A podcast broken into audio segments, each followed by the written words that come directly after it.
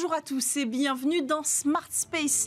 On n'a pas tout à fait réussi à décrocher la Lune pour la Saint-Valentin, alors qu'une nouvelle mission devait décoller en direction de notre satellite pour tenter une nouvelle fois de poser un engin euh, privé sur euh, notre satellite. La mission a été reportée à la semaine prochaine.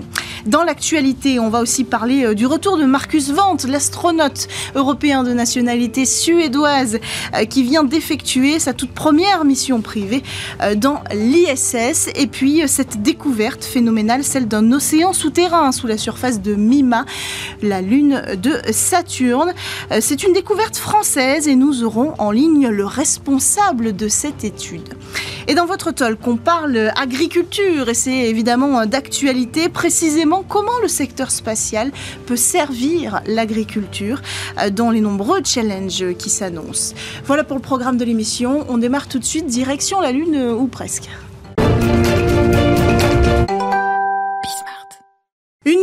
Mission direction la Lune aurait dû décoller cette semaine en guise de cadeau peut-être pour la Saint-Valentin, pour les fans d'espace euh, que vous êtes. Mais la société Intuitive Machine derrière ce lancement a annoncé euh, son report dans la nuit de mardi à cause des conditions météo. Alors c'est SpaceX qui doit envoyer euh, l'alunisseur Nova C sur le pôle sud de notre satellite.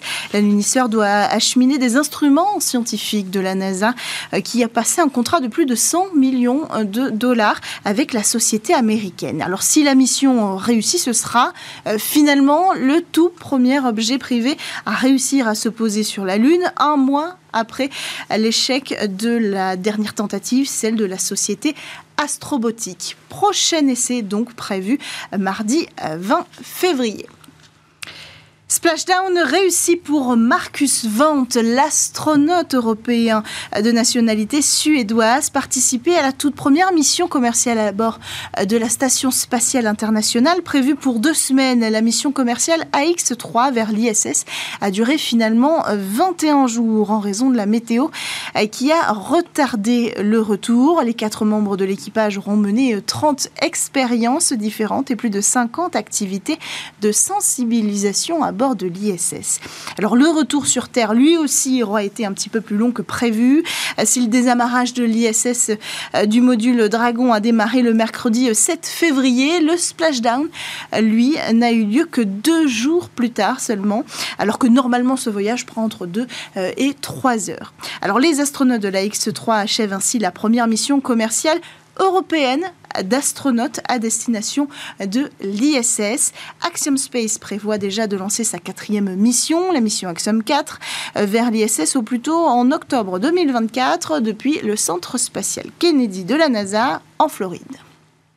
Et puis, dernière actualité, mais pas des moindres, des chercheurs français euh, ont découvert un océan souterrain sur Mima, une lune de Saturne. Une étude publiée mercredi 7 février dans la revue Nature qui montre euh, l'existence d'un océan souterrain sur cette lune de Saturne, petit satellite de 400 km de diamètre euh, qui vit une vie discrète autour de la géante gazeuse. Alors, Valérie Lenné, l'astronome à l'Observatoire de Paris qui a dirigé cette étude a bien voulu répondre à notre call actu aujourd'hui. Bonjour Valérie Lenné, bienvenue dans cette émission. Alors je crois que vous avez dit que s'il y avait bien un objet dans le système solaire euh, auprès duquel on s'attendait pas vraiment à trouver de l'eau, c'était certainement Mima. Pourquoi? Est-ce qu'on parle d'eau liquide d'abord? Oui, bonjour madame. Alors effectivement, euh, bon, on a déjà trouvé euh, quatre lunes qui avaient un océan sous leur couche de glace. Euh, mais en règle générale, on s'y attendait un peu dans la mesure où euh, la surface était relativement jeune et donc laissait, présager qu'il y avait de l'eau liquide sur la surface. Donc ce qui est vraiment euh, très étonnant sur cette cinquième lune donc que nous avons découverte à abriter un océan sous sa couche de glace, c'est qu'en fait cette lune ne ressemble absolument pas à un objet pour lequel on s'attendrait à avoir de l'eau liquide dessous, puisque sa surface est très ancienne, très cratérisée, et pendant très longtemps on a cru qu'on avait affaire à un objet très vieux, très froid, très rigide, et certainement pas avec de l'eau liquide sur la couche de glace. Donc ça a vraiment été une très très grande surprise. Alors de l'eau liquide, ça paraît être une découverte assez euh, impressionnante dans le, dans, le, dans le monde scientifique. Est-ce qu'on a déjà trouvé de l'eau liquide euh, ailleurs euh, dans notre système solaire? Oui, alors on a trouvé effectivement un peu ce genre de conditions-là, c'est-à-dire de, l'eau liquide en grande quantité sous toute la surface de, de Lune. Donc c'est le cas par exemple de la Lune Europe, qui est un satellite de Jupiter, qui est évidemment beaucoup plus gros que Mimas. C'est le cas également de Ganymède, un autre satellite de Jupiter, et puis plus proche de Saturne, enfin deux, deux autres lunes de Saturne. On a Titan, qui est la grosse lune du système de Saturne, et Encelade, Encelade qui a des geysers à son pôle sud, et donc vous avez régulièrement la vapeur d'eau qui a été mise par cet endroit. Donc ça, effectivement, on avait déjà ces quatre exemples-là. Euh, mais comme je le disais, vraiment Mimas a une surface tout autre et pour laquelle vraiment on ne s'attendait pas à trouver de l'eau liquide. Donc ce qui est surprenant, c'est pas tellement de trouver une cinquième lune qui aurait une quantité d'eau euh, significative sous sa surface, mais c'est vraiment de trouver de l'eau à un endroit où on n'imaginait absolument pas trouver de l'eau liquide.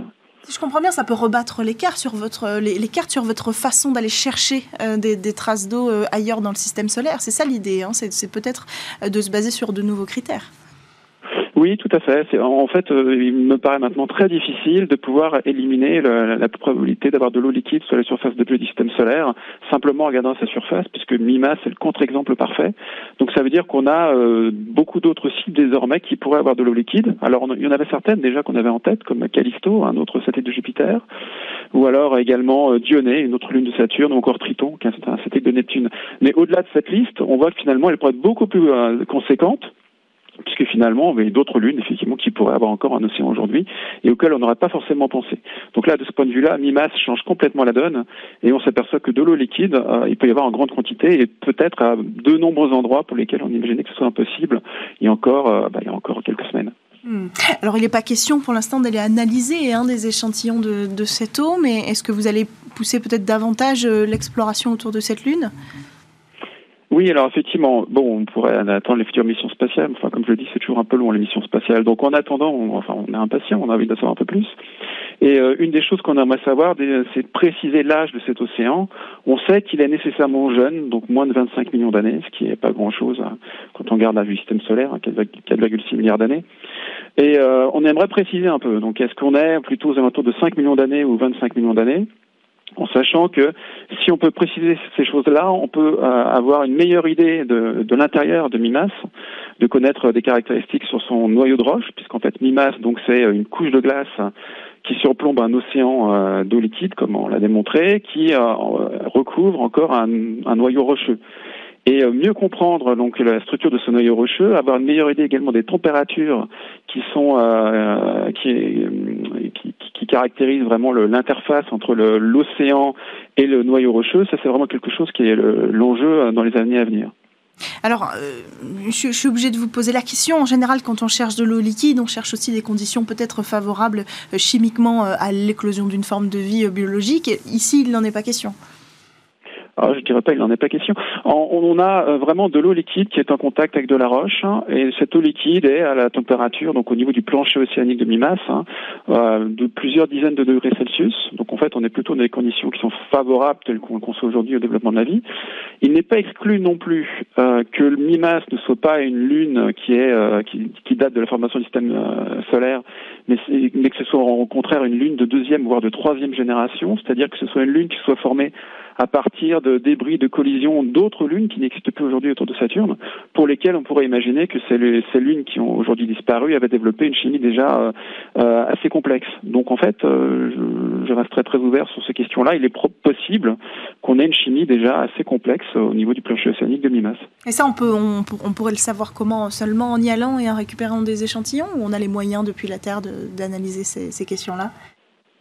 Alors, ce qu'on peut déjà faire, en tout cas, c'est faire la comparaison avec Encelade, donc qui est une autre lune de, de Saturne. C'est une lune en fait qui a à peu près la même composition, la, même taille à peu près et la même distance à Saturne que Mimas. Donc c'est vraiment la, on va dire la grande sœur. Alors je dis la grande sœur parce que elle, en revanche, elle a des geysers à ses surfaces, donc il y a vraiment effectivement ouais, l'eau qui qui est présente. Hein.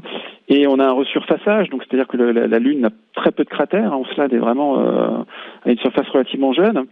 Et donc là, en revanche, eh bien, on, a moyen effectivement d'essayer d'analyser euh, la composition chimique de cet océan, et on peut peut-être faire le parallèle avec euh, Mimas et son océan, pour lequel effectivement, pour l'instant, on ne peut pas, pas dire grand-chose. Donc c'est une piste certainement en attendant la future mission spatiale. Merci beaucoup euh, Valérie Lenné d'avoir pris le temps de répondre à notre Colactu pour nous éclairer sur cette, sur cette actualité scientifique évidemment passionnante. on enchaîne quant à nous, c'était la fin de l'actualité, on enchaîne avec le talk sur Bismart. Thank you. On parle agriculture aujourd'hui dans Smart Space ou précisément comment le secteur spatial peut se mettre euh, au service de l'agriculture alors même que ce secteur euh, traverse une crise. On va parler technologie euh, ensemble sur ce plateau évidemment. Alors pour en parler, j'ai à ma droite Grégoire Berry, directeur business développement chez Cerco. Bonjour. Bonjour. Bienvenue sur le plateau de Smart Space. Peut-être que vous pouvez nous donner en quelques mots hein, l'activité principale de Cerco. CERCO euh, est une société internationale qui travaille pour les gouvernements mhm.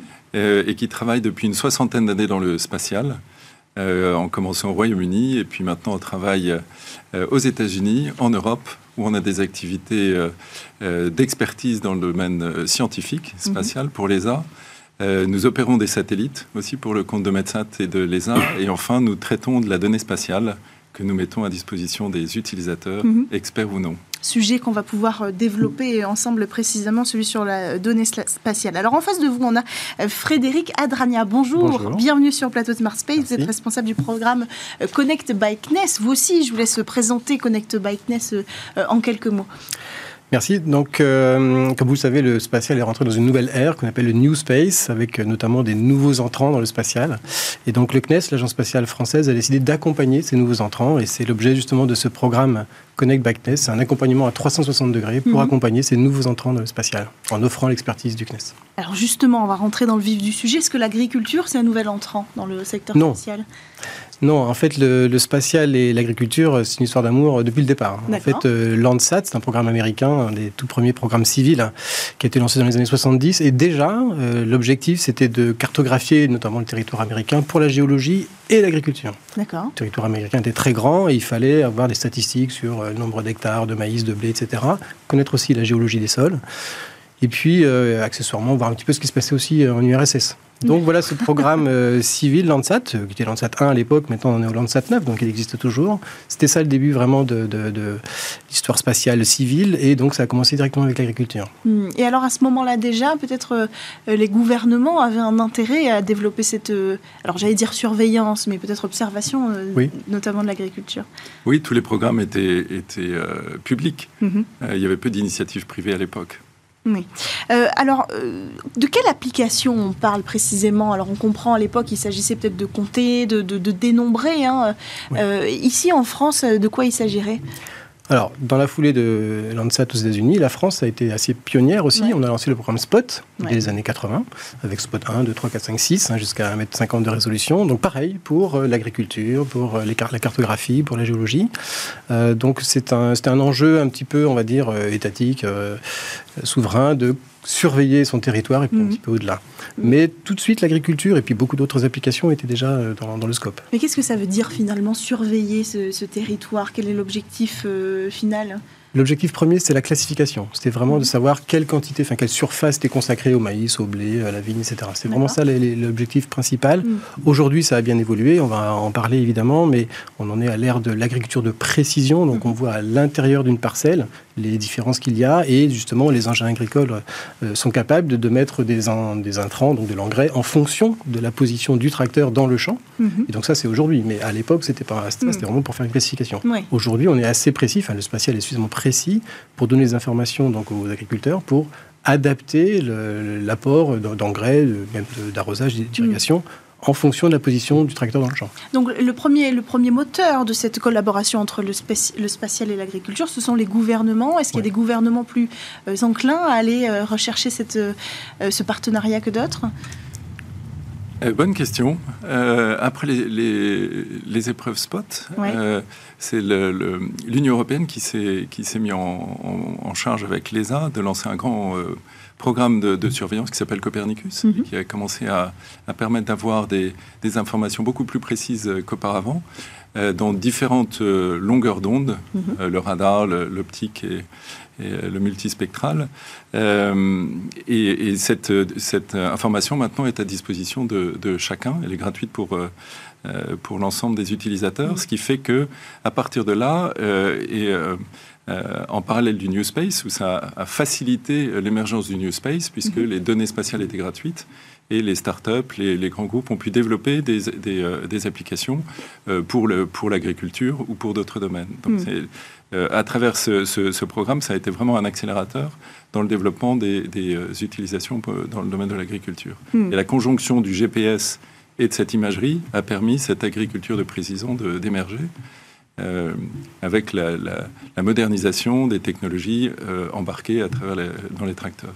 Oui, c'est important de, de, souligner aussi le GPS, parce que jusqu'à maintenant, on parle d'imagerie spatiale, ce qui est un apport euh, majeur pour l'agriculture, mais un autre apport majeur pour l'agriculture, c'est la géolocalisation. Donc le GPS américain et maintenant le Galileo européen, qui sont absolument majeurs, parce que du coup, c'est grâce à ça que le tracteur sait exactement où il est.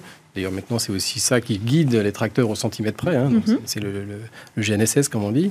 Euh, et vous posiez la question des gouvernements, enfin des puissances publiques qui s'intéressent à l'agriculture. L'Europe, avec la PAC, Mmh. Euh, donc euh, apporte donc une subvention aux agriculteurs en fonction de la surface, etc. Donc il y a toute une déclaration qui est faite, nécessaire, non, qui ouais. est surveillée, contrôlée mmh. par satellite. C'est un outil d'appui pour la réglementation. Absolument. Enfin, je Absolument. pense que oui. oui, Serco est en charge de, voilà. de fournir pour l'agence de services de paiement euh, française euh, l'analyse de ces parcelles pour vérifier que les déclarations des agriculteurs sont conformes à la réalité sur le terrain. Mmh. Et bientôt, toute cette... Et donc avant, il fallait des contrôles sur, sur, sur place pour voir euh, la, la, réalité de ces déclarations. Et bientôt, il, euh, tout se fera de façon automatique. Donc, mm. ça allègera le travail de, de l'administration, ça allègera les contraintes des agriculteurs, mm -hmm. et ce sera beaucoup plus rapide et efficace. C'est vrai que c'est une, une, des revendications, euh, l'administratif et le temps alloué à l'administratif pour Absolument. les agriculteurs. On les a entendus euh, dans la rue tout récemment. Donc, l'idée, c'est aussi de, de, mettre en place des solutions technologiques pour faciliter, en tout cas sur cet aspect-là.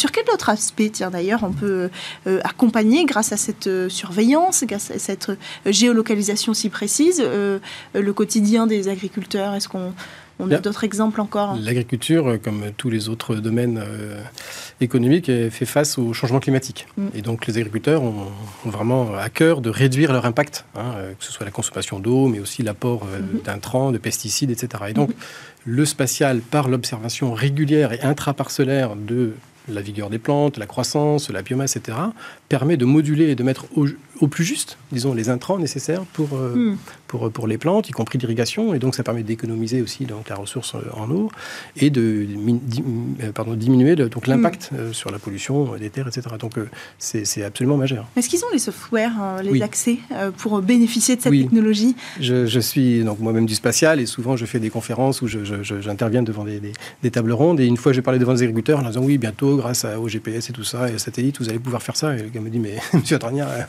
j'ai déjà sur mon téléphone, ça marche au quotidien, ça fait déjà 5 ans que je l'utilise. Non, oui. non, oui, ils sont très, très, très. Euh, euh, je sais pas, technopush ou technophile, enfin, oui. ils sont très, très branchés, oui. Oui, c est, c est, on parle de quelque chose qui existe oui. déjà, en fait, c'est important Absolument. de le dire. Hein. La technologie spatiale est déjà donc au cœur du quotidien. Absolument, ça va encore euh... beaucoup se développer, on va en parler, mais oui, oui Alors, tout à fait. Déjà. Alors, on peut en parler parce que euh, le, le, sujet, c'est aussi l'innovation technologique permise par le secteur spatial. Alors, il y a plusieurs aspects. Le premier aspect, c'est cette robotique qui s'est développée dans l'agriculture. Et donc, on comprend que, grâce notamment à la géolocalisation, on va avoir voilà, ces stations sol et et cette connectivité euh, euh, avec nos satellites qui va permettre une meilleure euh, utilisation de la technologie sur place, plus de robotisation aussi.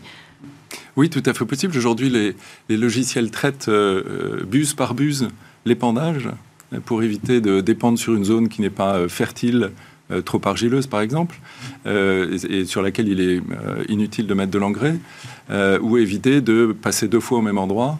Et ça, grâce à la position euh, GPS ou Galileo, mmh. euh, on arrive à précisément localiser le, le tracteur et, et, couper les buses à, mmh. au moment où il repasse. Donc il y a, il y a toute cette, euh, cette évolution qui est, qui, est en, qui est en cours et déjà bien là, mmh. comme vous le soulignez. et maintenant, l'étape d'après, ça va être d'anticiper en fait l'impact des décisions qu'on prend à travers des modélisations pour essayer de, de développer euh, une meilleure connaissance mm. de, de, de, de l'impact des décisions qu'on prend. Et alors là, on arrive à un sujet passionnant, c'est ce projet qui s'appelle Destiny, donc Destination Earth, euh, et qui est une initiative qui, qui, qui, aurait pour but de créer un jumeau numérique de la Terre, c'est bien ça? Absolument. Oui. En 2030, l'objectif que, que, la Commission européenne a, a donné, c'est d'avoir un jumeau numérique complet de la Terre en 2030. Euh, et c'est passionnant. Euh, bah oui. Euh, voilà. Mais alors, donc... comment on va faire ça? Quelles données on va regrouper dans ce jumeau numérique? Parce qu'on a le choix, hein, on va peut-être pas tout, tout, tout placer là-dedans. On va, on, va, on va agréger énormément de données. Ça, ça va être le, le rôle de MedSat qui va mm -hmm. organiser ce qu'on appelle un lac de données c'est-à-dire des données présentées de façon non structurée, dans lesquelles les utilisateurs vont pouvoir les piocher en fonction des, de l'utilisation ou de ce qu'ils recherchent comme type de données. Et ces données seront connectées à d'autres, à d'autres euh, d'autres lacs de données également. L'idée, c'est d'avoir vraiment euh, dans, ce, dans cet euh, environnement, dans cette plateforme, accès à un maximum de données à travers un, identifiant unique. L'autre aspect de cette plateforme, c'est sont les modèles qui seront apportés par le Centre de prévision météorologique à moyen terme européen, mhm. qui a déjà des, capacités de calcul extrêmement puissantes et, et, qui les mettra à disposition de cette plateforme. Et cette plateforme sera gérée euh, euh, par CERCO pour le compte de l'ESA euh, dans l'ensemble des services qui seront mis à disposition de visualisation de la donnée, de collaboration et de mise en place de ce qu'on hmm. appelle des, sandbox, des bacs à sable, hmm. où les différents interlocuteurs ou acteurs, des start-up, des, des universités, des agences spatiales, pourront travailler ensemble sur un sujet euh, tester soit leur modèle de données avec des, avec des modèles de prévision, soit euh, euh, leur modèle de prévision en, utilisation, en utilisant des données. Hmm. Et, et, ça va générer. On aura accès à des modèles de prévision directement grâce à cette plateforme. C'est une plateforme, enfin. Absolument. Hein. C'est une, énorme plateforme. Et les deux premiers jumeaux numériques seront autour de, de l'impact climatique, des mhm. changements climatiques et l'adaptation euh, qu'il faut euh, anticiper face au changement climatique. C'est là qu'on voit aussi le rôle hein, des technologies comme les superordinateurs. Vous avez euh, mentionné l'Institut météorologique. c'est ces technologies-là qui vont permettre d'amasser aussi ce genre de données et de faire de, la projection demain. alors on parle de jumeaux numériques de la Terre, mais est-ce qu'on a besoin de numériser toute la Terre? En fait, si on veut commencer à, travailler sur des, sur des modèles de prévision, on va être obligé de passer, d'avoir des éléments pour euh, nourrir ces modèles. Hmm. Et donc, ce, travail de numérisation de la Terre, qui euh, commence par la Terre, ensuite l'océan, ensuite l'atmosphère, euh, va, petit à petit construire un jumeau numérique qui va être testé avec, avec les, données historiques qu'on a pour être sûr que les modèles sont bien ajustés. Hmm. Et on pense, quand on va commencer à travailler avec ce, ce jumeau numérique, qu'on générera un pétabyte de données par jour. Alors, je ne sais pas si vous imaginez. Alors, c'est difficile. Hein, c'est difficile. c'est, je crois que ce sont des millions de milliards d'octets.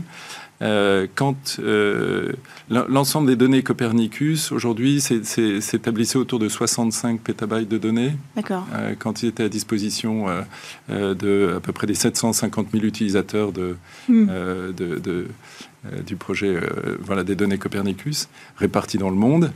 Euh, voilà, donc un pétabyte de données, c'est absolument gigantesque. Et donc, ça pose des, des, défis mhm. euh, techniques euh, gigantesques. Bien sûr. La question de la gestion de ces données va être très importante et pas toujours en accord avec l'écologie. Donc, il va falloir trouver des solutions. Si on mesure l'écologie en générant des données qui vont, qui, vont pas améliorer la situation, c'est un problème. Donc, j'imagine que c'est un, challenge très important. C'est un challenge important et c'est pour ça qu'on travaille avec OVH Cloud, qui mhm. a une façon assez particulière de refroidir ces, ces data centers avec de l'eau et qui est euh, consomme très peu d'énergie et donc qui est plus, euh, plus écologique que, certains gros data centers. Mm. Euh, de l'autre côté de l'Atlantique. Mm. Et alors, si je comprends bien, et c'est là peut-être que vous avez aussi ce rôle à jouer chez Connect Bikeness, l'objectif d'améliorer la la les prévisions météorologiques pour notamment l'agriculture, ça va permettre de nouvelles opportunités aussi pour les entreprises et les startups qui s'intéressent à ce secteur-là, notamment grâce à des plateformes comme celle-ci. Oui, un des effets, on a parlé du programme Copernicus, qui est vraiment le programme d'observation de la Terre le plus ambitieux au monde, hein, que je connaisse. Mhm. Un des, des, des, des intérêts, c'était justement de développer en aval de Copernicus beaucoup de services, parce que les données sont gratuites, sont pérennes, sont ouvertes à tous, et donc ça a généré beaucoup de, services opérationnels, donc d'entreprises qui font d'ailleurs des services pour l'agriculture. Donc ça, c'est le premier, la première chose. Et effectivement, donc ces modèles qui se nourrissent de toutes ces données, là, les modèles de, de, simulation de, la Terre, de l'atmosphère et, de la mer, peuvent être combinés, donc par exemple aux données euh, agriculture, hein, parce que tous les tracteurs maintenant vont être connectés, donc euh, vont ramasser de la donnée sur euh, l'ensemencement, sur les rendements, sur mm-hmm. les sols. Qui seront des sources aussi hein, de va être collecté, va être combiné donc avec ces modèles euh, de Destiny et autres. Et donc là, ça permet d'optimiser, disons, voilà, hmm. l'agriculture et donc de mettre un, moins de ressources, justement. Moins hmm. de, la question de l'eau hein, est, très importante, la question de l'utilisation de l'eau l'eau. Apporter de l'eau au bon moment, au bon endroit, c'est quand même beaucoup mieux que d'arroser sans trop savoir si c'est utile ou pas. Hmm. Et, il y a déjà des restrictions de toute façon. Donc en fait, l'idée c'est aussi de pouvoir. Le spatial permettra aussi de gérer les réserves en eau. Mm On a lancé il n'y a pas longtemps le satellite SWOT qui permet de voir donc bien sûr le niveau d'eau en mer, mais aussi sur les bassins intérieurs. Donc ça permet aussi de gérer la ressource et donc euh, d'adapter en fonction des ressources qu'on a ou pas. Hmm. Donc euh, tout ça, effectivement, le spatial apporte beaucoup de données qui, croisées aux données euh, qu'on peut collecter par ailleurs, permet d'optimiser hmm. Et alors encore une fois, la question c'est comment on va délivrer cette information euh, à nos agriculteurs. Euh, et, ce, que, ce, que, je vais chercher derrière cette question, c'est plutôt, euh, on va avoir une commercialisation de ces données, inévitablement. Est-ce qu'on peut imaginer que le gouvernement ou d'autres gouvernements travaillent déjà à une façon de donner accès à ces données de manière accessible Toutes ces données sont gratuites et ouvertes. Et c'est justement... Oui, mais elles sont lisibles alors, pas par n'importe qui, pas par hein. mais par des entreprises spécialisées, des startups. Il y en a plein hein, qui mm. savent lire ça, qui savent transformer ces données en services mm. très opérationnels pour les utilisateurs, les, agriculteurs, les coopératives, etc. Mm. Donc effectivement, vous avez raison, entre ces données euh, gratuites euh, accumulées, ces modèles, et l'utilisateur final, il faut des acteurs intermédiaires euh, commerciaux, enfin privés, hein, mais voilà, ça c'est. Mm. Effectivement, il y a un secteur économique qui se développe énormément. Oui, un des objectifs de ce programme Destination E, c'est aussi de casser les silos. C'est-à-dire, la difficulté aujourd'hui dans la donnée spatiale, c'est que jusqu'à la mise à disposition de la donnée, ça se passe relativement bien, c'est bien maîtrisé. Les a fait un, excellent travail là. Mm. Mais en fait, la plupart du temps, les gens ne savent pas que la donnée est disponible pour rendre un service. Donc, à travers cette grande, euh, la création de cet écosystème au sein de la plateforme Destination l'idée, c'est vraiment de casser et donner accès à, aux startups, euh, aux uns aux autres, mm-hmm. euh, accès à des données qui ne leur paraissent pas forcément pertinentes aujourd'hui dans leur métier, en mm. agriculture par exemple, euh, et qui, euh, en travaillant avec des startups, vont, vont comprendre l'intérêt qu'elles pourraient avoir à intégrer ces données dans une solution qui leur serait utile. Hmm. Donc c'est vraiment en, travaillant en collaboration qu'on arrivera aussi à, générer euh, encore plus de valeur à partir de la donnée spatiale. Oui, bien sûr. Vous travaillez directement avec les ministères, le ministère de l'Agriculture par exemple? Euh, pas, pas directement, mm. un, petit peu en France, mais pas encore directement euh, mm. Mm. dans d'autres pays. Il faudrait peut-être euh, solliciter aussi notre gouvernement à s'intéresser à ce genre de, de, technologie. Alors il y a un biais, enfin il y a un moyen, c'est notamment la taxe carbone ou les crédits carbone. Et justement, le spatial est capable de mesurer euh, la création de carbone, donc la biomasse en fait que mm. les agriculteurs peuvent enfouir dans le sol. Et donc, si on arrive à la mesurer, on peut donc attribuer des crédits carbone. Et donc ça, on le fait en coopération avec le ministère de l'Agriculture. La question de la démocratisation de ces technologies est importante. C'est le rôle que joue euh, Connect Backness euh, également. Informer les agriculteurs, les acteurs, les futurs acteurs de ce que pourra donner demain ce secteur. Les, les, prendre par la main, leur montrer que c'est possible, les aider même à trouver des acteurs pour répondre à leurs besoins, etc. C'est exactement ce qu'on fait. Bon, merci à tous les deux d'avoir pris le temps de venir développer ce sujet passionnant on aura peut-être l'occasion d'en reparler, mais en tout cas, on comprend l'utilité euh, davantage aujourd'hui du secteur spatial qui joue déjà un rôle hein, depuis très longtemps, euh, les années 80, euh, si je comprends bien, sur l'agriculture française, mais aussi bien d'autres secteurs. Grégoire Berry, je rappelle que vous êtes directeur business development chez Cerco et vous, Frédéric Alenia, responsable du programme Connect by CNES. Merci à tous de nous avoir suivis pour cette émission. On se retrouve dès la semaine prochaine sur Bismart à la production Lily Zelkin. Bon week-end